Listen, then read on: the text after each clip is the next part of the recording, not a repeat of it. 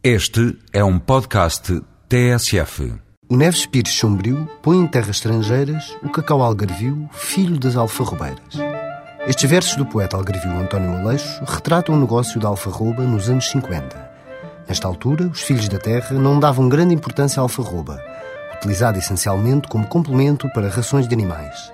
O Algarve vivia na produção de frutos secos, grande fonte de riqueza antes do turismo. Mas na indústria cosmética e farmacêutica, a farinha de alfarroba era já bastante apreciada pelas suas propriedades espessantes. Os tempos mudam e hoje são incontáveis as utilizações da alfarroba. Em Crença, ao pé de Lolé, Carlos Faísca começou a produzir licor de alfarroba. Na Farrobinha encontram-se produtos regionais como licores e compotas à base de poejo, figo, amêndoa, tangerina, laranja e, claro, de alfarroba. A base é a aguardente de figo depois de impregnada no sabor da alfarroba durante seis meses a um ano, dá o licor de alfarroba. As garrafas são importadas da Alemanha e de Itália, para que nas lojas gourmet os olhos também bebam. Em Algoz, perto de Armação de Pera, aconselhamos uma torta de alfarroba na casa de chá Quinta dos Avós.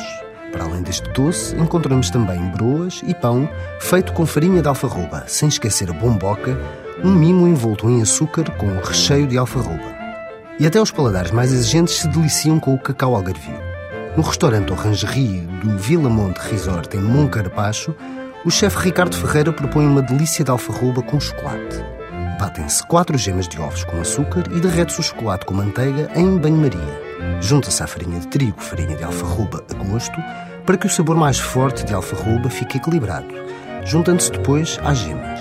Entretanto, batem-se quatro claras em castelo e junta-se ao preparado anterior. Depois é montar as forminhas e levar ao forno a 180 graus durante 10 minutos. Para contrastar, prepare um molho de maracujá com água, polpa de maracujá e casca de laranja. Deixar ferver até se obter um xarope e verter sobre a delícia de chocolate de alfarroba. Até para a semana com mais produtos e sabores regionais.